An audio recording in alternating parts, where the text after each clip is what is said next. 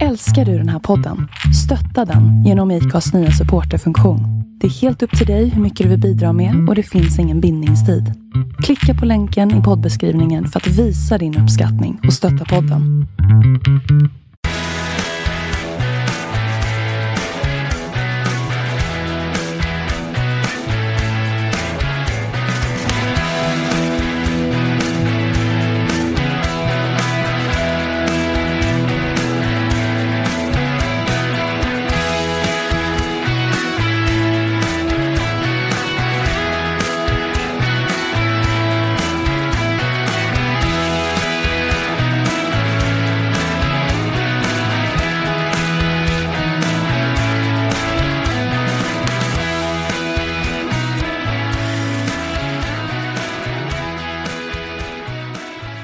Välkommen till det 14 avsnittet av Ett liv, en podd med mig Mattias Råberg och med, eh, vem har jag jämte med?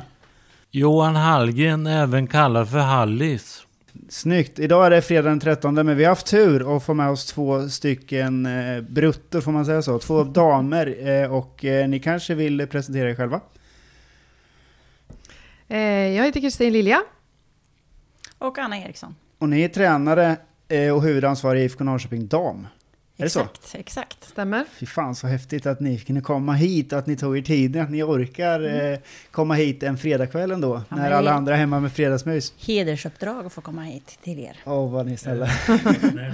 Eh, vi har ju självklart förberett en massa frågor och vi har ägnat tid åt att försöka researcha för att det är inte lika vanligt att vi kanske går på damfotboll och följer er som det är och följer herrlaget, hur dumt det än låter. Eh, vi vill ju eh, premiera er och ge er den här tiden för att ni har ju faktiskt gjort något väldigt, väldigt häftigt, tycker jag i alla fall, det här året. Ni har tagit damlaget till Elitettan. Stort, stort grattis, vi kan väl börja där.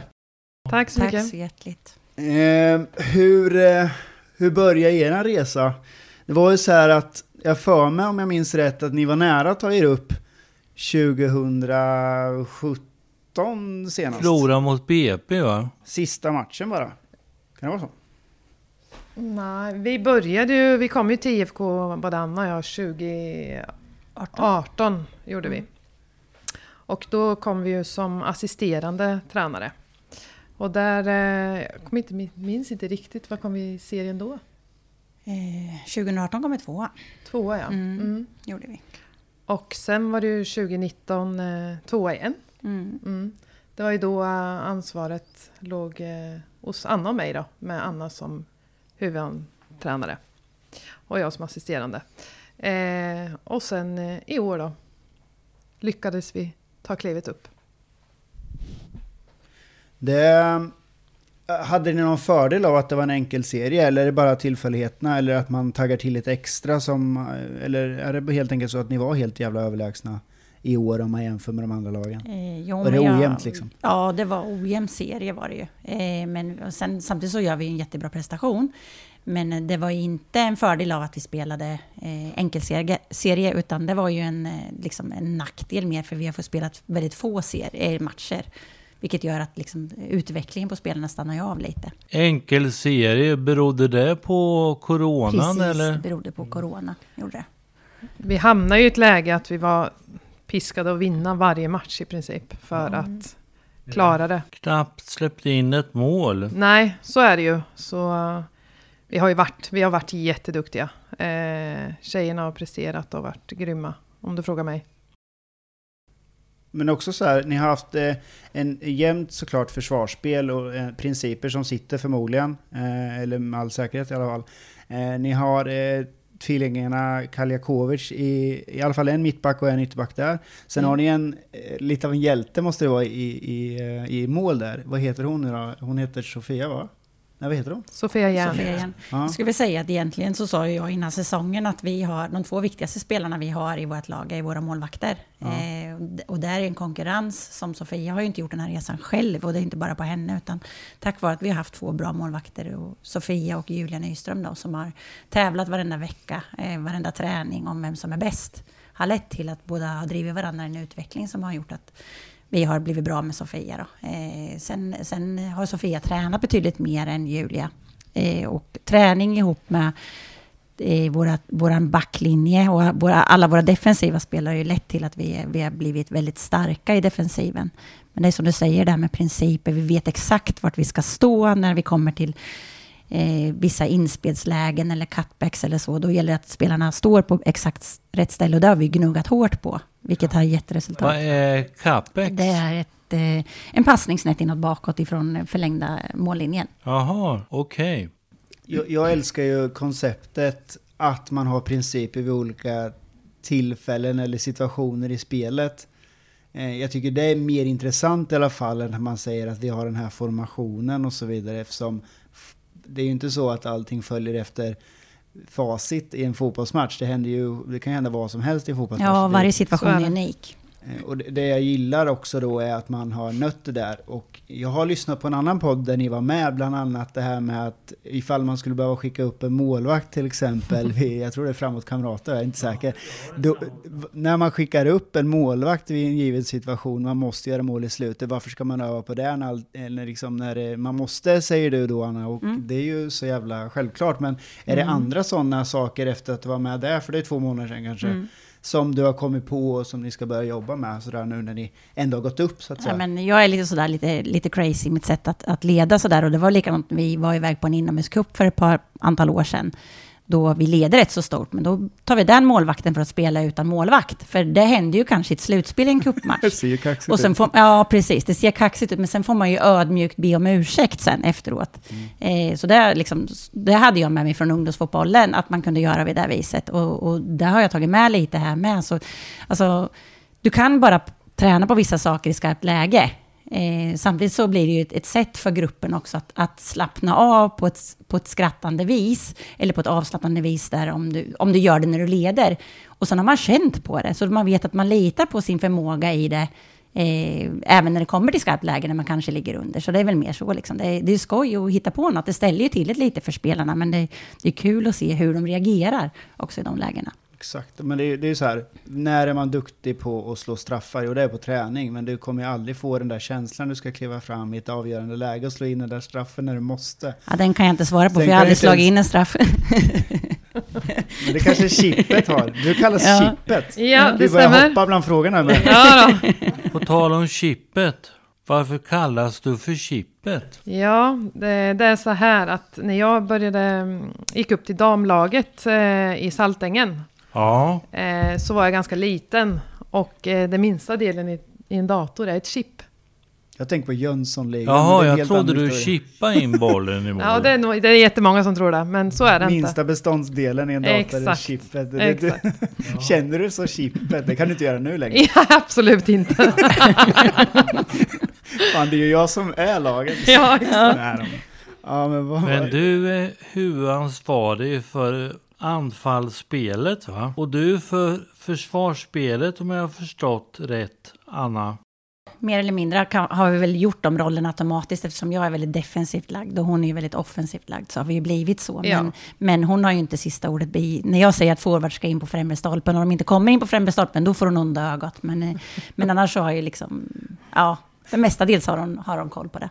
Jag har säkert glömt någonting, men vi kan väl backa bandet till ni, eh, vilka ni är kanske då. Ni börjar spela fotboll själva och jag har skrivit upp att ni har ju faktiskt spelat i högsta ligan i Sverige på damsidan tillsammans med sportchefen Ingela. Ja. Kan ni inte berätta, kan ni inte berätta lite om den tiden och hur det kanske gör att ni är där ni är idag? Inte vet jag, men berätta gärna om ni minns från den tiden.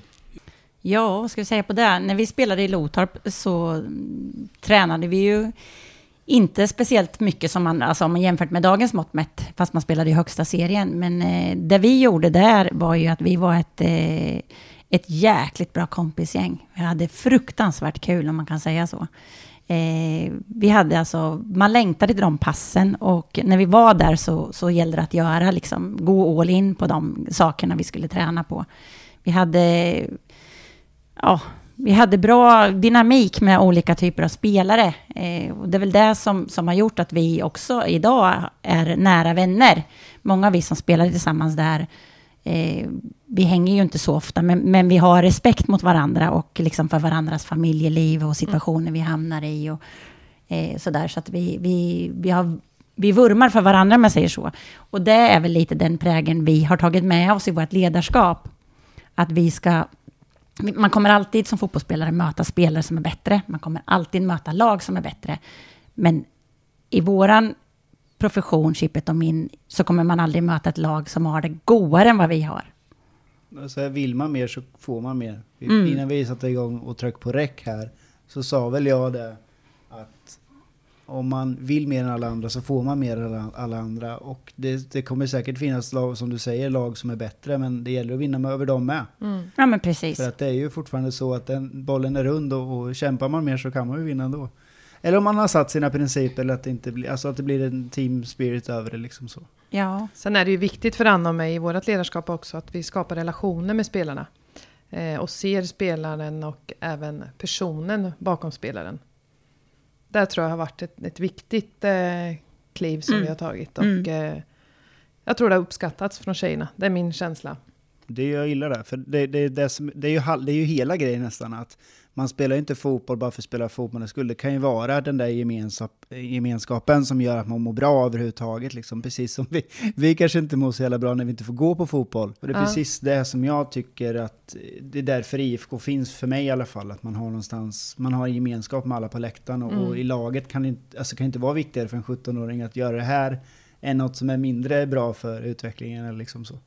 Så jättekul att höra. Men, Mm. men just den här, ni var, var ni överlägsna när ni spelade fotboll? När ni, var, när ni spelade fotboll, liksom, hur duktiga var ni? Eh, Ja, alltså överlägsen ska man inte säga, men eh, jag hade väl sinne för mål och eh, var väl tidigt eh, många som trodde på att man skulle gå långt och var väl en talang. Eh, sen hade jag, jag hade ju ett mål i, i min fotbollskarriär och det var ju att få göra landskamper. Och det lyckades jag med, så det är jag väldigt stolt över. Så jävla ballt. Mm. Ja, Vad Det, spelade du i då? Var det U20? jag spelade i U23 hette det då och eh, även i A-landslaget. Jaha. Mm. Det var under tiden eh, 97 till 00 som jag var med där. Grattis. så Tack, tack. jävla ballt. Ja, jag ser, det visste jag inte ens hon om. har rätt många landskamper med. Jaha, hur många blev det då? 25 A-kamper. Det ska tilläggas att jag satt ju oftast på bänken, men... Eh, det, Nej, det behöver vi inte tillägga, det klipper vi bort. Hon hade ju Victoria Svensson och Hanna Ljungberg som konkurrenter, så det Ja. kanske inte var någon, mm, liksom, så himla Mm. lätt att, att slå sig in där. På tal om det, vad har ni för eh, förebilder inom dam eller herrfotbollen? Själv har jag Aslani. ja, alltså jag har nog inga förebilder så. Sen kan jag ju tycka att eh, alltså det är många som gör eh, ett fantastiskt jobb och lägger ner mycket tid på det. Och Aslani har varit en förebild så för damfotbollen tycker jag genom att ha ganska bra, eller många bra åsikter och vill föra damfotbollen framåt. Så det är ju fler med henne också som gör det. Mm. Så det, det tycker jag är, ju, är, är stort av dem. Och det har ju visat sig att eh, vi går ju framåt när det gäller ekonomi och förutsättningar. Även om det finns en bra bit kvar. Men en sån här person som Pia Sundhage och sådana Jag har ju bara hört hur stor hon är, men jag har själv inte bildat mig någon uppfattning om mer än hur hon spelar fotboll, hur, vad hon tillför i svensk fotboll idag. Är det, är det ens intressant? Alltså får man, har man andra förebilder också, låt oss säga män eller så, eller hur ser man på fotbollen? Och det är, man är ju inte i en bubbla gissar jag, när man, bara för att man tränar IFK Dam, att man, man tror att fotbollen bara är en, eh, alltså ens egen verklighet. Följer ni IFK Norrköpings herrlag till exempel, eller landskamperna i övrigt? eller? Absolut, det gör jag. Ja, Jag tycker det är jättekul att se på fotboll och speciellt Norrköping och, och landslaget. Sen så vill man ju alltid veta resultat, man följer tabeller och, och även eh, lite statistik och så. så Är ni man, lika frustrerade som vi är som sitter här? Jag håller ju egentligen inte på, på IFK Norrköping. det Jag går också klippa bort. jag, jag håller på ett annat eh, kamratlag. Men de går det ännu sämre för. Så att, mm. Men och det är eh, ju på det är grund ju av att tillåtet att, att ha fel, så ja, är det precis, precis. Min stora idol som eh, när jag var barn och eh, som jag har sett upp mycket till när jag tittade på fotboll och det är därför jag tycker om, eh, Nilsson. precis, är Torbjörn Nilsson. Eh, Men om jag ska ha en förebild på damsidan så är det ju Malin Moström som var en fantastiskt duktig innermittfältare med otroligt mycket hjärta och lunga. Så att det är ju liksom, det, det är mina professioner i det att man alltid gör all in för laget och vad man kan. Så det är väl lite det som också speglar mitt, hur jag tycker att en spelartyp ska Vart spelar hon? Var det mittfältare eller hur? Ja, central in i mittfältare. Spelade många landskamper och även Sprang spelade- som en dåre. Precis. ja, hon var Mm. jätteduktig. Jag spelade Fantastiskt. faktiskt med henne i landslaget då. Mm. Så uh, hon, uh, hon var jätteduktig och var det i många år efter det också. Mm. Hon är i alla fall med på topp 10 av de här högst, högst rankade kvinnorna, Mm, ja. vet Ja. jag. Hon gjorde ju jättemycket för Umeå. Då. Det var ju deras storhetstid som hon och Hanna Ljungberg och med flera var med där. Mm. Sen har jag en annan fotbollsspelare som jag tycker är fantastiskt duktig inom svensk damfotboll, eh, som har gjort väldigt mycket för, för eh, Östergötlands eh, fotboll, och det är ju Charlotte Rolin. Eh, henne var jag med och eh, vi spelade ju tillsammans i, i Linköping County då, när jag spelade i Allsvenskan där. Och eh, fick vara med och lyfta upp. Hon var ju 18-19 år när hon liksom började kliva in där. Och eh, hon har gjort en jättehäftig resa och en fantastisk person som egentligen har speglat Linköping. Och varför det inte går så bra för Linköping idag, det är för att de, inte, de saknar en sån. De saknar Charlotte Rolin, de saknar nummer sju. Det är bra. Men man ska lyfta dem. Jag tycker det är Mm. viktigt också för regionen och så. Men om man ser till eh, IFK Norrköping dam nu då, det här Mm. året. Visst är det så att det har varit tre stycken Norrköpingslag i division 1 det här Ja, året? Det är korrekt. Var det förra året med eller var det att de gick upp till det här året? eller? Det var ju att eh, Smedby gick upp, de var ju nykomlingar i år i våran serie. Och Linde höll sig ju kvar. De var nykomlingar året innan då, så de höll sig, det var ju deras år två. Eh, En känslig fråga kan ju vara liksom, har vi dammat suga till oss de här bästa spelarna i regionen eller är de jämnt fördelade? Och och egentligen frågan vi ställer är det någon spelare som ni vet att ni skulle vilja knyckt lite grann ifrån de här lagen? Så att där skulle vi haft i vårt lag, det hade kompletterat jättebra liksom. det finns ju bra fotbollsspelare i de andra lagen också, men frågan är om de verkligen vill det här lika mycket som de spelarna vi har i laget idag. Våran önskan och motivation och driv till spelarna är att de ska vilja det här precis lika mycket som vi vill. Vi vill att de ska träna hela tiden eh, så mycket som vi önskar för att de ska bli bättre. Eh, Vi vill inte ha spelare som inte är beredda att ta det jobbet. Hur ofta tränar ni per vecka? Eh, Fyra pass i veckan har vi under säsong, har vi haft division 1 och nu när vi kliver upp en nivå så kommer vi träna betydligt mycket mer. Kommer samtliga spelare följa med på resan? Det där är en liten klurig fråga eftersom vi har med tjejer att göra. Det finns saker och ting som ibland kan göra att man inte kan följa med vidare. Eh, man kanske skapar familj eller man kanske har eh, andras förutsättningar. Man kanske tänker att man ska plugga eller något vis sådär. Och man, man livnär sig ju inte på fotbollen. Och det är precis som jag säger här att vi ska träna lite mer och alla är inte säkert att de är beredda att göra det jobbet. Ingen får lön eller? Eh, jo, vi, man har en viss typ av ersättning, det har man. Hur blir den ersättningen i, i elitettan sen? Kommer den höjas? Ja, man måste vara professionell fotbollsspelare i Elitettan. Det är ju ballt. Mm. I och för sig. Det Så kan man måste ha en viss tjejerna, typ liksom. av ersättning. Det är, Eh, för första de tjejerna som har kämpat och faktiskt gjort den här resan tillsammans nu, att de ändå får någon slags belöning för det, eller hur man nu kan säga det. det. Så blir det ju. mm. Man kanske ändå har ett plugg att gå till ändå såklart, Mm. eller ett annat jobb. Men Mm. att få den där extra för att man har gjort den resan är ju fantastiskt ju. Mm. Men hur, nu, vi ska inte gå in kanske på detaljer, men det är en avsevärd skillnad på, så alltså vet ni om det med ersättning från att gå från division 1 till elitettan lönemässigt så att säga? Vi jobbar ju för att tjejerna ska få bättre villkor i föreningen. Eh, sen byggs ju inte Rom på en dag, utan det är också en resa vi gör. Att, att ta plats i IFK Norrköping är inte så himla enkelt. Och det måste vi vara ödmjuka inför.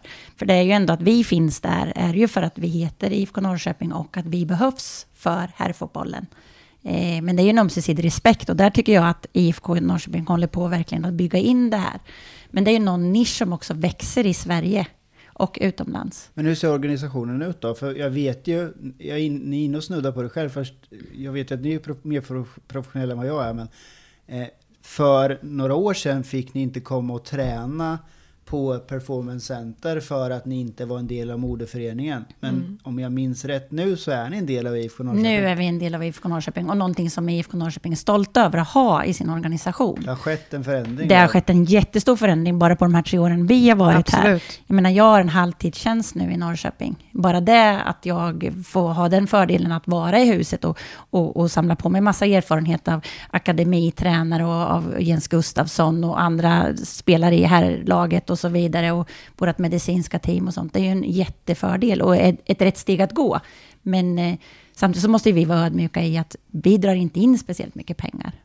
Nej, men- Utan vi är ju egentligen en utgift. Men som, som jag ser det så är det ju ni, inte ni själva som har satt de förutsättningarna. Det är ju, ni kan inte, ni kan inte göra, förväntas göra mer efter förutsättningar som ni inte själva Nej har men valt. exakt. Eh, och och eh, då tycker jag så här att vad, behövs för nästa steg i utvecklingen då? då? Har ni, vem har gjort förutsättningar för det här? Ända upp i, till ordförandeposten Ja, i men så är det ju. styrelsen? Styrelsenivån, det är de som måste ha liksom, med oss på banan. Så är de- styrelsen har egentligen gjort det möjligt för er att komma nästa steg. Vad är Ja. nästa steg och vad krävs då? Det är ju Eh, sportchefen sitter ju i styrelsen. Ja, hon sitter med i styrelsen och hon får ju då... Hon måste ha hjälpt till mycket. Absolut. Hon- Så Ingela är med i styrelsen och är vår sportchef. Och sen liksom får ju hon då hjälpa till med budgetfrågor och så vidare. Så att så liksom det går ihop. Eh, sen, sen är ju det en del liksom att vi kan inte tro bara för att vi tar ett kliv upp i elitettan att vi ska ha bättre förutsättningar än alla andra lag som spelar i elitettan. Men i division 1 har de ändå haft bra förutsättningar. Träningsförhållanden är Träningsförhållanden är fantastiska. fantastiska. Som sagt, jag har en anställning, jag får gå en utbildning. Eh, Jag har Kristin vid min sida. Vi har ett medicinskt team som hjälper till. Vi tränar på bra träningstider. Vi får vara på IFK Performance Center. De har, vi har leasingavtal med bilar. Eh, Ja, det går att göra liksom oändlighet, men det ska vi ju samtidigt inte vara tacksamma för, utan det är ju någonting som... Ska de ha damlag så, så är det ju så i Exakt. föreningen. Och ska de, eh, ska de eh, liksom vara stolta över det, då måste ju vi också prestera i det. Eh, och där är vi på väg nu. Ja, vi har, vi har ju visat att vi kan och vi, vi är många som vill det här. Men samtidigt nu så är vi en nykomling i Elitettan. Vi ska växa i den kostymen nu också. I att eh, rent organisationsmässigt, spelarna ska förstå vad det innebär. Vi ledare också. Så det är ju mycket som krävs nu också att visa att det här kan vi och vill vi. Krävs det nyförvärv också då förstås kanske? Ja, det kommer det göra. Och det är ju ett arbete som pågår nu då. Och, och då kommer vi säga, jag, jag är ju från Åby. Nu kommer jag säga verkligen en jättekonstig fråga kanske. Men, men jag är från Åby och det finns en 30-åring som har spelat fotboll ganska länge och som man borde öppna plånboken för att köpa kanske. Jag vet inte ens hur duktig eh, människan är idag men... ja. Jessica Samuelsson. Alltså hon, för jag letar Jessica är ju en person som jag idag inte har koll på, men när hon spelar i Åby är hon jätteduktig. Jag spelade tillsammans Smedby, med va? henne i Smedby när Ja. jag... eh, Och hon är en fantastisk människa och fotbollsspelare. Det är en sån här som ska in, en, region, en spelare från Ja, regionen. och hon är ju landslagsmässig vet du. Ja, men det Så är bara att ta hon- hit hon, ja, fråga. Men hon är inte riktigt klar där än. Så Vem jag är det som skulle... ringer? Det Jensa? Ja, alltså jag tycker att hon ska vara kvar i Rosengård i ett eller två år till kanske. Sen, sen vill vi gärna att hon spelar hos oss. Tillsammans med några andra som vi har, eh, några hästar vi har liksom ute. Som vi samlar ihop. Nej, det är Nej ingen koll på nej, vart det- hon var idag mer Ja. än att hon spelar i ett klart mycket bättre lag såklart. mm, men häftigt skulle, hur häftigt skulle det inte vara att, att få hit de här lirarna som är från regionen? Det Ja. Absolut, och det är så vi tänker också. Att vi vill ju ha mycket från när, närområdet för att bygga någonting så att man har en, en, ett hjärta för, för klubben. Eh, än Men att vi precis. bara, att det kommer in Mm. spelare utifrån liksom som gör det här för att jag blir värvad, inte för att man verkligen vill. Men det är lite det vi Chippet var inne på här när hon säger vi måste bygga organisationen. Nu har vi byggt oss upp. Vi började liksom att bygga upp oss upp för att ta oss till, till i- elitettan. Eh, och sen för att få hem de här tjejerna som är ute i, i riket så måste vi kanske bygga en organisation. Vi kanske måste se till så vår styrelse skjuter till mer pengar. Eller att företagen skjuter till mer pengar för att det sen ska kunna generera i att, att vi på damsidan kan ta hem Jessica Samuelsson. Förutsättningar måste ju finnas. Och, Mm, ja. och du är inne på det här med utbildningar. Vad får du för utbildningar? Och får eh, Kristin också de förutsättningarna? Kristin har gjort så många landskamper så hon kan få den här utbildningen. Hon kan gå CBA, som det heter, Uefa, genom att hon bara lyfter på luren och får den här utbildningen av, av dem.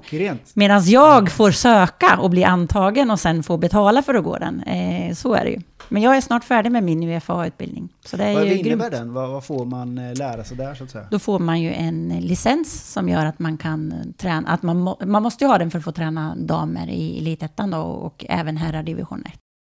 Sen är det ju nästa då, är ju pro-utbildning då, men den är ju på två år och är ofantligt mycket större. Sen kostar de ju rätt mycket, men som sagt man måste bli antagen. Men eh, är man så här duktig som hon är och har spelat så pass många år i elit eh, så kan man ju ändå ja, få den ändå. Men hon vill inte samtidigt, så, jag förstår inte. ändå. Du vill inte? Nej, jag jobbar eh, på mitt vanliga jobb eh, 100% så jag och gör det här på kvällarna. Jobbar som... Jag jobbar som inköpare. Okej. Så eh, det är långa dagar för mig. Åker hemifrån vid halv sju och eh, jobbar till fyra, halv fem där och sen så åker man direkt på träning. Då kan man ju inte säga att ni inte brinner för det i alla fall. Ni, ni Nej. lägger ner jättemycket tid förmodligen. Har ni räknat på hur mycket tid ni lägger ner? Men eh, Chippet sa att jag skulle börja föra ner all statistik Ja. så ingen kan komma och säga att jag inte gör mina timmar. Men den som ifrågasätter det, den är ju helt pantad. Han kan komma liksom. till mig sen. Ja. alltså jag kan gå god inte. för det. Ja, nej, det går inte att räkna och det är väl också ett bra betyg mot familjen. Skulle jag börja skriva ner vad jag gör och liksom hur mycket, då, då ja, finns väl risk att man, Men man också inte får häftigt, komma hem längre. också häftigt att man, eh, när man, alltså jag önskar om 10-15 år när jag är, eller 10 år blir det väl, när jag är i eran ålder, att jag eh, också får möjligheten att utvecklas som människa, gå kurser och sånt som jag brinner för, som jag gör då. Det är ändå ballt, det måste det ju vara, att få göra de här utbildningarna som du gör nu. Jo, men det är roligt. Det. tar ju väldigt mycket energi av en och sådär. Men man känner ju samtidigt så ger det ju en, en förutsättning i att man kan... Egentligen så kan jag ju ta en sån där, tränarjobb på heltid sen då. Eh, men ja, Vill man det då? inte.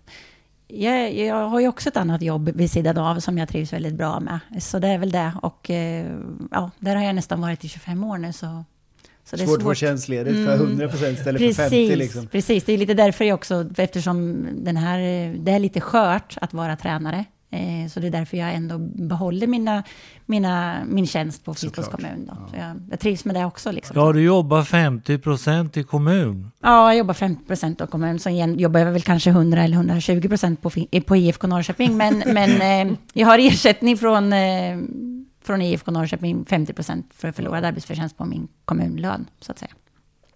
Vad, ehm, jag måste fråga också, får ni någon mer hjälp ifrån alltså, här sidan med träningar eller liksom så? Vad får ni, har ni något utbyte därifrån? Och säga, Jo, men det har kanske, vi. men av andra. Jag pratar ju mycket med Stefan Hellberg. Mm. Jag pratar ibland med Toresson. Eh, liksom så, men framförallt så pratar jag otroligt mycket med eh, de som jobbar i akademin. Och sen Är det med, Tonna eller vem med? Tonna som akademichef. Honom bollar jag väldigt mycket med. Och sen är det ju även med Vedran och eh, Annes. Eh, mycket frågor som man ibland ställs inför, som man får hjälp med. Och, och de frågar ju också en hel del hur, hur vi jobbar, för de är Fan nyfikna. ni liksom? Ja, men lite så har det ju blivit nu. Eh, och just, eh, det har väl kanske... Våra spelare är ju egentligen i samma ålder som de som Annes och Vedran tränar då, 17 till 19. Eh, och samma problematik har ju vi haft i år med corona och de liksom, många som är ledsa på det här och med student och det som brann inne för dem. Så vi har ju liksom haft lite utbyte där. Men, eh, ja, och de ibland vill ha den här lite kvinnliga touchen som vi kanske har som, som saknas i lagarna. Men det är också så här att vi nu är inne på det här och snudd, eller vi är inne i ämnet, eh, för nu börjar ju en flickorganisation, alltså verksamhet och akademi och att ta sig, ligger i sin linda så att säga, det börjar hoppa igång nu. Mm. Hur långt har det kommit? För det börjar ju i år. Eh, ja, jag var, hade träningen där, eh, träning nummer två i onsdags. Eh, för de här femåringarna. Alltså det är ju jättekul. Jag tycker det är jättehäftigt för det här är ju en del av, alltså det här kommer man ju aldrig glömma bort. Det var ju coronaåret, då stötte vi igång en akademi, liksom en flickverksamhet. Var det inte också så att eh, de här tjejerna i, i, A-laget skulle dit och, och liksom Jo. vara med på... Vi har ett rullande schema, så Grace och Tilda har tränat de här tjejerna två gånger. Och sen sist nu så var Molly med en gång. Då. Och sen är Molly med nästa och med en annan av spelarna. Då. Så att vi snurrar så där eh, tillsammans. Och första gången var ju Tonna med då, som, som ledare, eh, vuxen ledare om jag säger. Nu är ju tjejerna vuxna med. Men, så, och i onsdag så var det jag som, som höll i det då. Eller höll lite grann i det. Jag tycker det är jättehäftigt för det bygger ju eh, förebilder för de här unga tjejerna. Att liksom se att, ja fan, nu kommer ändå A-lagets spelare. Det, man bygger ju idoler på det sättet. Det finns ju inget annat sätt än att liksom vilja spela fotboll ännu mer än att ha någon att se upp till liksom. Ja, exakt. Och ni har ju fått väldigt mycket bra feedback från eh, föräldrar. Ja, precis. Och de undrar ju vad vi har för lärande pedagogik och sådär. Och det är, liksom, det är ju den här... Eh, där vi använder på våra spelare så använder ju tjejerna på de här mindre med. Att man liksom ska få upptäcka själv och det behöver inte vara så organiserat. Eh, för det är det ju inte på en femåring liksom. Eh, och det är väldigt sådär isolerat är det ju. För att jag menar, tjejerna var ju lite fundersamma då när, när vi spelade, i, vi spelade, skulle spela lite match om jag säger så då, sist. Eh, och då delade de in dem i västar och så skulle de spela med en boll och sa nej, det går inte att ha en boll, ni ska ha 15 bollar inne, så får de skjuta och göra mål. Jaha, är det så det går till? Ja, vem vill passa när man är fem år? Det är ingen som vill. De vill ju träna isolerat. Jag kommer ihåg när min dotter var fem år och spelade i Smedby. Då var det ju så att 10-20 spelare sprang efter samma boll Ja, Mm. nej men det går inte när man är liten, utan det ska ju Nu ska vara ni få liksom... nicka en timme. Ja, nej, nej, nej, nej, nej. är ju runt, runt, runt. Alltså det är ingen som tycker det är kul. De är där och springer och rör sig liksom, och kastar bollen hur som helst. Och vi, man leker ju mer än vad man spelar fotboll. Eh, Så, en- ja, men, eh, men eh, det är ju ändå ett sätt att skratta tillsammans och umgås tillsammans som är fantastiskt kul att se. Och de här eh, små lirarna, för det här kommer bli lirare, det är jag helt övertygad om. De, de, de är ju som du säger, de ser upp till de här tjejerna. De var nästan ledsna när vi sa att Tilda och Grace inte skulle komma nästa gång. Och Tilda och Grace var också så här, åh nu ska inte jag göra det här mer. Men då sa jag, man får ju komma ändå. Men alltså det, är- det är kul. Det är ju ballt också att Ja. se de här... Alltså, jag menar ju det här att när det är ett sånt här sjukt år som det är i år så behövs ju fotbollen mer än någonsin. Och det spelar ingen roll om det är att man ska kolla på fotbollen eller om det är att man ska spela det själv. För att allt annat stängs ju av. Nej, det har väl varit en av de största utmaningarna i år att, att hela tiden tänka att det stängs ner eller att eh, det, shit, det kan bli någon i spelartruppen som blir skadad eller blir sjuk. Vilket har lett till att vi till exempel startade ett samarbete med Eskilstuna United. Eh, nu var det inte några allsvenska spelare vi fick låna därifrån, men det var spelare som kunde fylla ut våran trupp. För matcherna fick vi ju till oss att de skulle spelas oavsett om vi fick in corona eller inte. Och vi har ju inget lag att spela, ta underifrån. Så därför så skapade vi ett samarbete med Eskilstuna United med för att vi skulle kunna lyfta in och bli antal spelare. Och till och med jag är ju registrerad och vi spelade en cupmatch när vi fick ta in eh, Rebecka Stigenhet och Felicia Rolén som spelade här eh, för oss förra året. Då. Men de hade inte bytt klubb. Eh, så de var ju fortfarande registrerade för oss, vilket gjorde att de kunde vara med och spela i, mot BK Tinnis då i Östgötacupen. Den här säsongen måste ju ändå gå till eh, historien. Inte bara att ni gick upp, men eh, ni förlorade ingen match. Ni spelade en lika match och det var mot det laget som kom tvåa i serien om jag minns rätt. Eh, visst var det så? Och, och den, men den spelade ni lika 0-0 och ni hade någon varning i slutet, om jag minns rätt. Var det, var det ett läge ni var nervösa där, eller hur, hur, hur var den matchen om ni kommer ihåg? Alltså den matchen mm, sa vi att den här matchen ska vi inte förlora. Utan eh, det funkar om vi har 0-0 eller oavgjort då. Så nervösa, jo det, det var vi. Vi, eh, vi försöker ju att, att se alla matcher som vilken match som helst. Vi äger ju matchen i, ska vi säga, nästan 75 minuter, men sen gör de ett trippelbyte eh, på deras centrala innermittfältare som gör att de egentligen tar över matchen lite. Och underlaget var ju väldigt blött och det var väldigt chansartat. Det, det hällregnade. Eh, det var till och med eh, dyngsurt ute på, på porten här. Eh, men det är liksom, ja, de, och de tog över sista, sista 15 minuterna. Eh, de är ett, eh, de är, har en stolpträff på insidan av stolpen. Så så nära var det att vi torskade den matchen. Och då, och då hade det sett lite annorlunda ut. Då hade tabellen blivit precis annorlunda och jag gör ju som sagt mitt slutseminariearbete här nu och det är ju en del i min slutkläm på min presentation jag kommer ha nästa vecka. I att så här nära är det i fotboll att det hade gått åt helvete. Och sen har jag då klippt in det här klippet. Om man har, sitt, om man har de här andra två säsongerna i, i, liksom, I bakhuvudet, min ja. bakhuvudet, Mm. så, ja, komma tvåa, eh, två år i rad blir det nu va? Mm. Eh, då är det inte så roligt att släppa in det målet såklart när man leder hela. Men jag, jag minns nästan det där någonstans, för jag läste det. Om det var i NT eller Ja. Folkbladet om Ja, det. och det var väl egentligen det enda läget de hade. Sen hade ju vi ett par, vi hade ju några riktigt bra fasta situationer och sådär. Eh, Vi har mycket lägen i den Ja, matchen den som vi inte sätter. Liksom. Ja. Och vi, tidigare under säsongen och har vi ju liksom satt alla våra lägen. Och Mm. varit jätteduktiga i våra avslut. Men kan det ha varit så att, då, att eh, när ni går in och säger att ja, men vi, vi ska inte förlora den här matchen, att det då ändå sätter en viss Det var ingenting vi sa till tjejerna. Nej, det var okej. diskussioner Anna och jag Och hade. det handlade ju egentligen om att deras tränarkonstellation var ju Victoria Svensson och Kiki Bengtsson. Ja, som då Chippet har spelat landskamp, landskamper ihop Ja. med.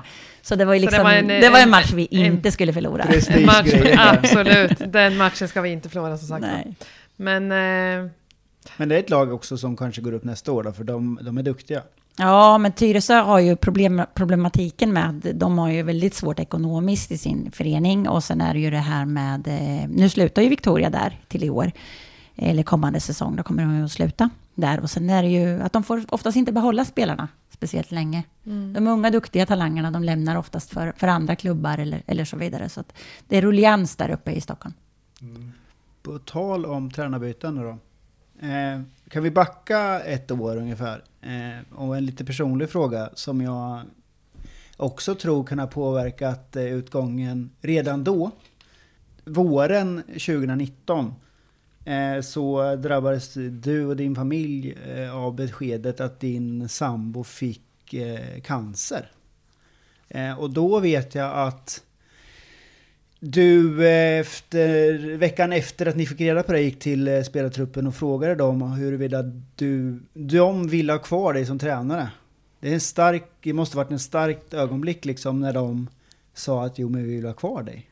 Ja men precis. Vi, vi fick ett besked i mitten på maj, eh, jag och min sambo. Eh, han har en, en, en ärftlig gen som heter Lynch syndrom som gör att man lättare kan bilda cancer eh, vissa organ. Eh, och där i så gjorde han en undersökning en, som han har gjort ett par år. Eh, och då hittade de en polyp som var angripen av cancer i hans eh, tarm. Eh, det var en fredag. Eh, dagen efter så åkte vi och borta mot Bergdalen. Eh, jag valde att inte säga någonting. Chippet visste om det här. Eh, och vi valde att ändå lägga locket på liksom och försöka fokusera på den matchen. En match som vi inte hade ett streck i. Alltså, jag gör så konstiga saker, eh, nu är vi ju två om ett, men jag gör, tar lite konstiga beslut och vi torskar rejält i den matchen. Eh, och då efter det så kände jag fasen, det här var inte bra. Eh, gick inte att känna igen mig. Och då valde jag att eh, fråga spelartruppen veckan efter om... Eh, för jag kände att det där påverkade mig väldigt, väldigt mycket. Mycket tankar. Ja, mycket tankar och vi visste ju inte riktigt vart vi skulle leda till i, i Rickards eh, ja, läge med hans behandlingar och så vidare. Vi visste ju inte egentligen så mycket då. Eh, men eh, valde ändå att presentera det för tjejerna och sa att eh, jag kanske kommer att vara borta mycket. Jag hoppas inte det, för jag vet ju liksom inte vart, vart vi landar i det här. Eh, men de sa, eh, eh, tillsammans så bestämde vi väl i alla fall, vi kör och sen är du borta ibland så får vi lösa det. Eh, I det sen så i slutet på maj så opererades Rickard. Eh, och eh, ja, han tog bort en del, eller han tog bort hela sin tjocktarm. Eh, och sen satte ihop den. Eh, så han har inte på sig på magen, utan de lyckades ju rätt så bra där. Men han hade en tuff eh, tid sen efter det, eftersom han var nära att stryka med. För att de inte fick igång tarmarna som de skulle. Men eh, tillika där i så, eh, han är Liverpoolare. Ja, ja. Eh, och när Liverpool spelade Champions League-final så låg han inne eh, och eh, ja, barnen och jag var där och lämnade hans matchtröja. Och sen vände det. Just med finalen och allting så vände det. Eh, och ledde till att han, han eh, ja, kämpade på och visade att han är en överlevare. Så då vände det och sen så en vecka senare kom han hem. Sjukt starkt. Eh, men också, jag klarar inte av sånt här. Eh, men också, vad heter det, det här med spelartruppen, att de ändå, det är ju så pass homogen grupp då, att de eh, att de gör den resan, att ni reder ut det tillsammans är ju sjukt starkt. Och det bygger, måste ju bygga laget något fruktansvärt. Ja, och eh, den våren hade vi också en spelare som förlorade sin pappa i cancer, vilket också gjorde att vi liksom hade, hade, hade haft en, en situation där i som gjorde att vi liksom tillsammans ändå så valde vi att nej men vi ska, vi ska greja det här. Och jag kan väl ärligt säga där liksom att, eh, att fotbollen har många gånger varit min räddning. Jag har, vi har haft väldigt tufft i min familj många gånger med, med just cancerbesked. När jag själv spelade aktiv hade jag ett syskonbarn som hade leukemi, vilket gjorde att jag valde att spela kvar i Linköping, fast jag hade andra kontrakt. Men det, liksom, det har alltid kretsat kring cancer och sjukdom och då har fotbollen varit min liksom, ventil. Eh, och det är det fortfarande, liksom, vad som än händer och sker i, i livet så så kommer nästa match. Eh, och det är ju, ja, det, det, är en del av mig att, och att gilla det. känner igen sig. Samtidigt är det ju så här också, man får ju lite and, annat att tänka på när man kommer till träning eller match. Eh, mm. vilket också kan vara, vara skönt att, att, ja, att ha. Eh, men eh, jag kan bara instämma att det var en, var en tuff tid och, eh, för, eh, för Anna och hennes familj där. Och det, det, var, det var grymt att Anna orkade eh, vara, vara med så mycket som hon var. Och det var många samtal vi hade där, att du behöver inte Anna. Var hemma hos familjen. Ja, men jag behöver det här också. Liksom. Vad behöver jag? Jag är ju också någonstans här en... Alltså, Ja. Ja, jag hade inte eh, Chippet funnits där eller, eller andra ledare i föreningen som hade liksom stöttat upp i de här sakerna, så då hade det ju liksom inte gått. Jag fick energin av att vara på fotbollsplan eller vara i träning och miljö med tjejerna, som jag kunde ta med mig hem till, till min familj, också lyfta. Och eh, likaså där, mina barn, båda två spelade fotboll i, förra året, då, men sen valde den ena större och grabben att sluta spela fotboll, för han, han liksom orkar inte med alla frågor som också kom, kan komma i det här. Eh, utan då valde han mer att finnas hemma för, för familjen då, eller Rickard och sådär. Och, och ventilera. Medan Tobias då som valde istället att kämpa på liksom, och, och fortsätta med, med sin idrott. Och, och som Chippet säger, ha en vardag i det. Det är också skönt att ha. En ventil lite så. Ja, men det är en ventil. Alltså det är... Ja, hela vår familj andas ju och lever fotboll. Så att det liksom Men är Rickard då håller på Liverpool och eh, You Never Walk Alone säger de ju. Mm. Och det, han, hade den, han fick energi och styrka av eh, att ha Ja, fotbollen där i sitt liv. Och Ja. du, alltså det är ju... du Ja, jag håller ju inte på Liverpool. Mm, eh, gör jag inte. Du, Men, håller, du håller bara på Göteborg då? Nej, jag håller faktiskt på Arsenal på engelsk fotboll. Men, men barnen håller ju på Liverpool. Och, och ja, det, det är väl lite så att... Eh, Never give up är ju en, ett slagord som också går hand i hand med just den här Champions League, eh, det året då som Liverpool gjorde det året, 2019. Ballt år. Mm, mm. Men eh, tufft, men jag tyckte att det var viktigt att lyfta upp det här som har hänt för att jag tror att det bygger också laget eh, och man kommer ju aldrig glömma det där heller. Hur man tog sig igenom en, en tuffare period för att man gör det tillsammans. Även om det inte var, ja, nu var det någon som faktiskt blev av med sin pappa eller familjemedlem. Men att ni gjorde resan tillsammans. Det tycker Mm. jag, det är ändå en stark historia som, som är värd att berätta tycker jag. Sen och Rickard mår så- bra idag. Ja, precis. Han mår bra idag. Han, eh, ja, han lever ju utan tjocktarm, men det, det funkar. Sen är det ju så också att vi har ju, vi bygger ju mycket till, kring eh, kommunikation och högt i tak i, i, eh, med tjejerna. Och då är det ju viktigt att man berättar också som ledare, likaså spelare, hur man mår och, och så vidare. Mm. Och där känner ju vi att eh, vi börjar få in mer och mer av tjejerna. För man kan inte må bra hela tiden, man gör inte det. Om man har rätt att ha en dålig träning eller har varit något i skolan kanske, eller arbete eller hemma. Så lyfter man saker så, så löser vi mycket. Om man har någon alltid då när man har, man har lyft det på det här sättet som ni har gjort, då finns det ju alltid någon att prata med. Istället för att man behåller inom sig, som kanske Mm. inte Ja, alltid är det bästa kanske. Mm. Sen är ju inte alla riktigt bekväma med det här. Eh, 17-åringar kanske inte har... Ja, fast jag ska nog säga att det är många av de här tjejerna som inte är vana vid att ha kvinnliga ledare. För det är ju första gången de stöter på det eh, nu. Om de inte hade det kanske när de var små, riktigt små. Då. Men, men eh, ja, vi kryper dem in på skinnet och alla är inte bekväma i det. Men, som är extra morsa då. ja, men precis, och vi ligger på dem lite. Många gånger är vi extra morsa, herregud vad vi härjar med dem. Ja. Men, men, men liksom, samtidigt så är det ju så att eh, de lär sig och helt plötsligt så känner de att ja, men alltså, de här två ledarna har inget ont uppsåt. För, utan vi vill ju dem väl, det är därför vi ställer frågan. Sen kanske det är jobbigt ibland att vara känslosam. Men alla som är det ibland och sen man får lyfta på locket lite och man kanske får tala om vad man egentligen känner. Man blir ju så bra mycket bättre som person. Och det speglar ju av sig sen på fotbollsplan. Tror du att det är någon väsentlig skillnad på en kvinnlig ledare, tränare, än en, en manlig sån? Ja, det är betydlig skillnad. Vad vi, kan vara med, vi, vi kan vara med tjejerna hela tiden. Ja, ni följer det? Ja, precis. Ja, vi, det de, de blir inte av med oss. Även om det är obekvämt så, så blir de inte av med oss, utan vi är där. Vi kan ju gå in i omklädningsrummet och sitta och snacka med dem där inne även om de byter om. Mm. Det, det gör ju inte manlig ledare. Nej. Och en Så- kvinnlig ledare gör ju inte det i ett manligt omklädningsrum. Nej. Så att... Eh, Man kommer närmare på Ja, toppen liksom. Ja. Sen är vi också duktiga på att ha distans om de vill ha det. Vi Mm. behöver inte vara där inne hela tiden, för vi litar fullt på, eh, på, på vad de säger och vad de gör där inne. Att Mm. det liksom är det klimatet vi vill ha. Hur kommer man till den där eh, läget när man blir eh, tränare för ett elitlag då? Blir man frågad av klubben att bli det eller, eller, måste man söka, eller sökte man själv dit? Eller är det era tidigare prestationer att ni har spelat i, i landslaget som gör det? Eller hur, hur kommer man till IF Norrköping och, och tränar ett elitlag då?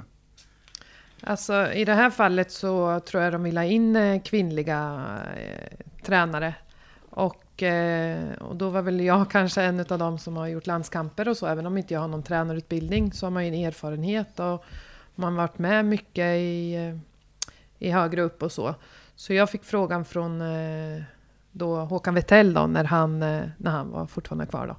Så, och, eh, och i, det, i den vevan då så blev Anna också tillfrågad. Jag har ju haft ett ungdomslag och lett en eh, ungdomsförening. Jag har ju varit ungdomsakademi, eller tränare i, i Finspångs FK då, som en pojkförening och byggt upp den och jobbat med spelutbildningsplaner och så. Det började ju med från att min son var fem år. Så jag hade ju dem i nästan tio års tid. Du, du hoppade in på det där för att du hade ett eget barn som ja, spelade? Precis. Ja, och sen att jag, jag ja, och jag tyckte att eh, de behövde min hjälp i, i det. Eh, sen när jag, har jag när jag var, var, tränare för de grabbarna så hade liksom, desto äldre de blev, desto svårare blev det att vara kvinnlig tränare. Okay. För att det, det, finns en mansdominerad värld där och, och, många gånger när de vart äldre fick ju de höra liksom, ni tränas ner av en tjej. Och sen kan ju de tränarna efteråt komma fram och säga, fastän vad bra ni var, ja, men som att det spelar någon roll. Liksom. Det handlar om att göra, precis som vi sa innan, principer och förhålla sig till saker och ting.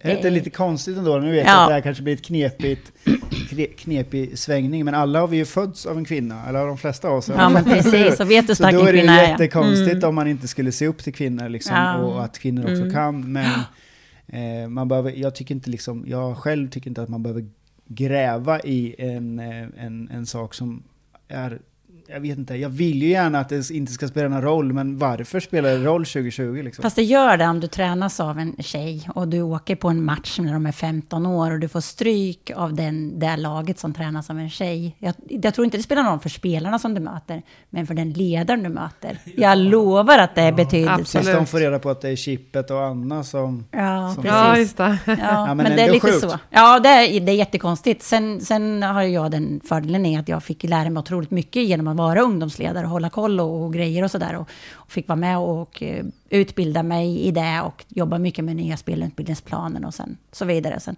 sen när jag fick frågan med att vara tränare här så var ju jag färdig med grabbarna. Och de grabbarna var färdiga med mig. Men, ja, men än idag så ligger de mig otroligt varmt om hjärtat.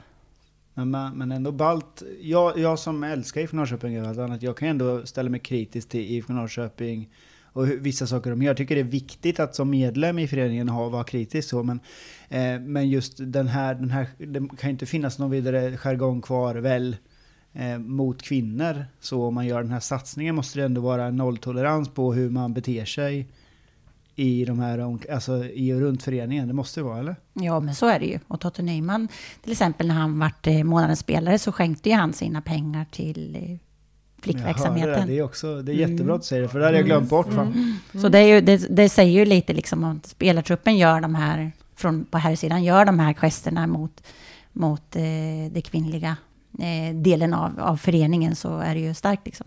Ska också tillägga att jag var ju med lite och startade upp Locker Room Talk, om ni har talat, hört talas om dem. Vad heter det? Locker Room Talk. Berätta gärna, för det är också, eh, alla vet ju inte, även om vi kanske vet det. Locker Room Talk är ju en organisation som jobbar om, mot eh, kvinnliga, eller att män eller pojkar ska få en bättre kvinnlig perspektiv till livet. Eh, och de fick ju ett Zlatan-pris eh, för ett par år sedan. En miljon vann de ju då. Eh, det var ett UF-företag till att börja med och jag var lite bollplagg till Changa, Aziz och Rogero da Silva. Det är klockrent. På tal om mm. Zlatan, han eh, var ju... jag garvar. Jag tycker att hans, han var ju klumpig här om... Eh, nu var det ett tag sedan, men när de skulle dela ut Guldbollen var det väl va? Mm. Anders Svensson skulle få en bil eh, för mm. sina mm. antal matcher. Mm. Mycket skriver. Ja, men det var ja, ju det, det här att han uttrycker sig så fruktansvärt klumpigt. Vi var inne på det i början, eller när vi hade, efter ett tag i den här inspelningen i alla fall, så eh, är det så att ni kan inte påverka förutsättningarna. Vi får ju spela efter de förutsättningar som finns. Och han uttryckte ju så att ni till Sjögran kunde få en cykel med hans autograf. Och det är ju Eh, när han tidigare gått och sagt att, eh, att det är jättehäftigt det här med kvinnor och, och mm. det är synd att de inte får mer förutsättningar och så vidare. Men, så det var, ju, men var det någon mer, var, när jag ändå nämner det nu då, det hette Zlatan Award, hette det så? Ja, nej, och Zlatan, nummer 10 heter det. Zlatan Men, nummer 10. men blir man inte, eller hur, blir man förbannad som, för jag är inte så mycket kvinna, är, blir man förbannad när han uttrycker sig så eller släpper man det? Jag hade blivit tokig kanske, jag vet inte. Han får nog höra hemma av Helena sen, vet du, så att det, det är nog lugnt. Men blev ni upprörda eller var det man Nej, tänker alltså det, det är så det är. Jag blir inte det i alla fall. Nej men jag kan inte säga att jag blir upprörd men jag tycker ju att liksom att det Han är så borde stor förebild menar jag. Ja men så borde det finnas andra som reagerar på det som att eh, det här ska inte behöva ske. Men sa inte Zlatan, Lotta Schelin kan få min cykel? Det var Sjögran va? Var det, inte det? Va? det var ju Sjögran som hade gjort fler... Therese Sjögran ja. Ja, Hon hade gjort Sjögran flera- fler landskamper än Anders. Svensson, ja. Mm. Precis, Mm. precis. Och vad fick hon då? Jo, jo, så kan man ju tycka, men, men alltså, För jag tänker att hon har ju, kan ju inte göra mer än för, för de förutsättningar hon har. nej. Hon har ju ändå gjort en lika stor bedrift. Ja. Absolut. Så det var ju det, det var, det var det Fast det, det är väl precis, det är väl kanske egentligen de som delar ut bilen som ska, ska skämmas mest, kan man ju tycka då. Att inte hon fick en bil också. För jag förstår ju vad Zlatan ville och tänkte, även Ja. om det är klumpigt. Han tänker så här att om man inte drar in pengar, varför ska de då få samma priser? Men det är ju ändå klumpigt sagt Mm. Ja. Därtill ska vi lägga till hans försvar nu när Hammarby eh, tog klivet upp så gör ju han en, en snygg gest mot dem och gratulerar dem i den. Ja, det var många tjejer som samlades och tog kort med honom då. då. Mm, ja, det var det faktiskt. Mm. De ser, alltså, han är ju en stor förebild för Ja. många, inte bara Ja. killar som sagt. Och vad jag Absolut. förstod när han var hemma nu i Sverige så hade väl han tränat lite med dem. Ja, de Mm. eh, körde ju även eh, någon internmatch där under de här rådande Mm. omständigheterna som Mm. blev också eh, mycket löpsedlar på. Vad tror ni... Eh, ni spelar i Elitettan. Vilken plats? Vad har ni för målsättning? Första året kanske. Ja, var första året ja. eh, ja eh, förhoppningsvis håller vi oss kvar, så annars har väl kanske inte jag något jobb att gå till. Eh, så det får vi väl hoppas att vi kan bygga eh, så pass slagkraftig trupp att vi klarar av att eh, ta det här steget upp. För har vi kämpat i så många år så ska vi inte ramla ur. Eh, så det är väl liksom den målsättning vi har, i alla fall år ett. ja. Men fortfarande har vi ett långsiktigt mål att spelarna ska klara av att, att bli de elitspelarna eh, som vi har förväntningar i, att, som man bär upp den, den, den vita tröjan. F- Får man behålla de här eh, hjältarna, de här två målvakterna till exempel, så att de kan göra? Är det svårt att få behålla de två eh, målvakterna? Eh, ja men det är klart, Så är Julia här, som har, andra har liksom... förutsättningar vet vi ju det här att Ja. vad som helst kan hända i livet. Men Precis. Mm, mm. Men Julia som har, hon har ju Champions League-erfarenhet. Hon har ju stått liksom i, i LFC mot PSG. Nu var hon inte så gammal och hon var tredje målvakt i Linköping då. Men hon har ändå den erfarenheten. Och, eh, och Sofia är ju högintressant för andra klubbar givetvis. Eftersom hon eh, har stått med merparten av matcherna i år och eh, gjort ett väldigt, väldigt bra i sin utveckling. Eh, och sen har hon ju de landskap, landskampsmeriterna på sig. Och bra kvinnliga eh, svenska målvakter finns inte i Sverige. det, det som är jättehäftigt är ju också en sån här eh, spelare som Ebba Sjögren som är årets spelare. Vi pratar ju mycket om utveckling och Ebba är ju den som har, som har utvecklats otroligt mycket i år. Eh, samtidigt så har hon börjat studera i Linköping. Eh, så att ja, vi hoppas ju att vi får behålla henne just för att hon har ett par år kvar att, eh, med sin studie. Får inte glömma bort, hon är född typ 01 eller. Precis, hon är född 01. Mm. Och det är första året hon egentligen har klarat av att träna så här pass hårt som vi har tränat. Eh, så det, det är liksom... Man ser ju lite frukt av, av att träning ger resultat. Ni fick ju även Svenska fans och Exilsnokarna. Ja, precis. En liten statyett. Mm. Vad hände med den? Ja, den eh, har en hedersplats i vårt omklädningsrum. Härligt. Mm. Den ska man ha med sig överallt. Absolut. Det, det såg ut Det som var en en... här eh, lyssnarfråga från... Eh, det här var från Göran Modén. Ja, ja. Nej, men den har en hedersplats i vårt omklädningsrum. Vi fick ju... Vi har ju bra hand med vaktmästarna, så de byggde ju om vårt omklädningsrum i, i förra vintern, vilket gjorde att det var väldigt, väldigt trevligt med. Vi har en fantastiskt fin sköld i, i vårt omklädningsrum. Eh, med bra ja, möjligheter att ha olika material i. Ni vet, Tjejer samlar ju på sig massor med prylar. Eh, så det, det har vi i tjejernas omklädningsrum. Då. Så den, där, den har en fin plats där inne. Innan vi eh, tar... Vi har vävt in några sådana här lyssnarfrågor under tiden, eller jag har gjort det. Eh, Men det är också så innan vi avslutar med några extra då. eh, Är det någon fråga som vi borde ha ställt som vi inte har gjort än? Som ni känner så här, fan, tänk på det här också. För det här är väldigt, väldigt viktigt. Det här, har, det här är någonting som man inte ofta tänker på kanske, men som vi har varit med om och så vidare. Ja, jag skulle vilja att egentligen att jag får ställa en fråga till er. Ja, kör! Ja, hur kan vi göra så att damfotbollen och IFK Norrköpings damer ska synas mer ut. Vi, vi skickar vidare den frågan, men jag kan väl också eh, försöka svara såklart. Mm. Ja, jag tror att det är viktigt att eh, om det nu blir så att vi får gå på fotboll nästa år, att man aktivt försöker lägga de här matcherna före eller efter herrarnas matcher. Eh, också att eh, om man ska börja någonstans att eh, man eh, ser till att man får komma in med årskortet om man har skaffat det här till exempel på de andra, mm. eller på de här olika ja, mm. Det är ju klockrent, mm. men sen är det ju också att man har idag från IFK Dams sida tror jag en Twitter och man, har, man syns ibland på NTs, då är det NTs eh, engagemang mm. att det ska synas mm. och det kanske max att det kommer upp på hemsidan, IFOs mm. hemsida, att det är någon match någon gång ibland. Mm. Det behövs ju mer. Mm. Ja, det är vi eh, också, eh, vår övertygelse. Om det inte sänds på TV, jag lyssnar ju på P4. Mm. När ni hade kvalet. Ja, precis. Elitettan har väl ändå... Ja, Elitettan har ju ändå den fördelen att de kommer att, sen, eller det har ju varit så i år, att de sänds via Expressen då. Eh, så hoppas vi väl att det kommer göra det även nästa år. Eh, men just det där som du säger där att tjejerna måste också faktiskt bli bättre på att marknadsföra sig och ta plats. Jag tycker liksom att i en sån stor förening som IFK Norrköping så borde man fasken ha någon som är ansvarig idag för allting som sker runt herrarnas lag så mm. kan man väl lika gärna lägga dem Absolut. kvarten varje mm. dag. Mm. Som jag mm. brukar säga till dem i mm. klubb 33 när det begav sig att mm. lägg en kvart om dagen. Jag lägger en timme om dagen. Lägg en kvart om dagen på det som vi brinner för allihopa. Så om den personen inom IFK Norrköping lägger en kvart på damlaget så kommer det mm, mm. ge jätte, jättemycket. Mm, mm. Samtidigt då, nu är det inte så att jag är en fan av förbundet och hur de lägger fotbollsmatcher, men eh, för det man lägger man en, en, en eh, Svenska cupen-final en onsdag eller torsdag eller vad det var, eh, klockan två, så då är det inte så många från Norrköping som åker upp till Östersund till exempel. Nej, Bara så jag har det sagt då, kan jag, det är lite bitter fortfarande över det. Mm. Men om man eh, då kämpar och påverkar, försöker påverka förbundet eh, så mycket som möjligt så kan man ju faktiskt lägga de här matcherna innan herrmatchen till exempel. Är man då ledig den förmiddagen, eftermiddagen så varför inte värma upp då, eller om ni ska förstå vad jag menar med, mm. med damlaget. Det har ju lite med bestämmelser att göra, att det inte får vara eh, så mycket folk på arenan fyra timmar innan match. Så det är ju liksom sådana saker som ställer till det då. Aha. Men det är ju säkerhetsansvariga som måste jobba med de bitarna. Men jag kan tänka mig att efteråt skulle vi absolut kunna tänka oss att spela. Ja, det Men det, ju, det, har ju också att göra med, det blir långa resor nästa år, det kan bli fyra lag från övre Sverige som behöver flyga och så vidare. Så det är ju mycket logistik som ska gå in, men ett par matcher borde vi kunna klämma in. Ja, med tanke på att vi hoppas i alla fall på att det blir dubbelt så många matcher mm. som i år. Ja, det hoppas vi verkligen. Det vore ju, vore ju jättehäftigt till exempel om, nu vet vi ju inte vem som ramlar ur damallsvenskan, men till exempel om Djurgården ramlar ur damallsvenskan så skulle kanske Djurgårdens herrar spela här och så kanske skulle vi möta damerna efteråt. Det vore ju en grym grej för, för båda föreningsorganisationerna liksom. Och, och ett jättehäftigt arrangemang. Mm.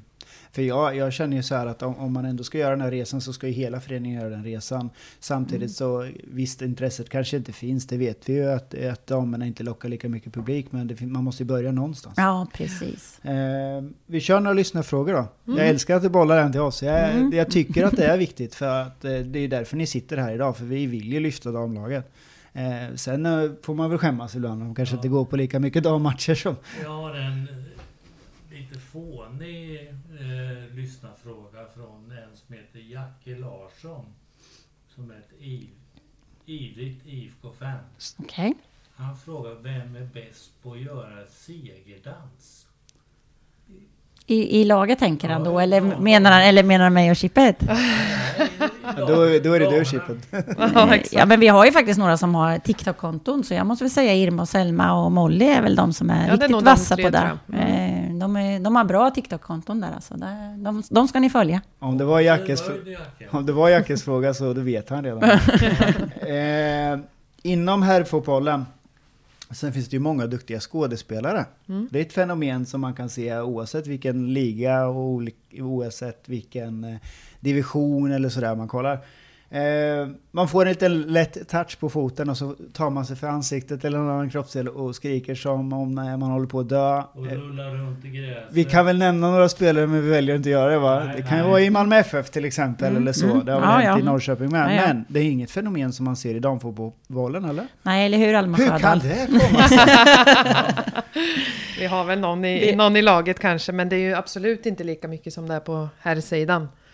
Och det är också kultur, eller? Ja, men precis. Jag menar, vi hade ju Lovisa Gustafsson som förra året nästan ja, mer eller mindre spelade med stel nacke och vi fick inte ta denna. Eh, hon hade ju sen kanske fått en whiplash eller hjärnskakning eller vad det nu var, men det hindrar ju henne att vara med några matcher. Det, det liksom är ju så. Det, Lite pannben i den Ja, men inte så lite. Hon spelar ju utan lårmuskel, hon spelar utan ledband. Alltså det, är ju, det är ingen som kan stoppa henne. Inget. När Ett jag spelar fotboll så som spelar jag en- utan omdöme. Det var, Ja, fattar du? ja. Nej, jag skojar. Nej, men, jo, men det, är, det är konstigt ändå det där fenomenet. Att ja, fan, jag filmar eller jag gör det och det. Men, Mm. men man ser det ju aldrig med damfotbollen. Ja, jag vet Nej. inte, men, men det kan ju vara att tjejer inte tycker Det är för att väl det, tycker jag. Mm. Jo, men tjejer Ja. kanske fattar att det är löjligt. Liksom.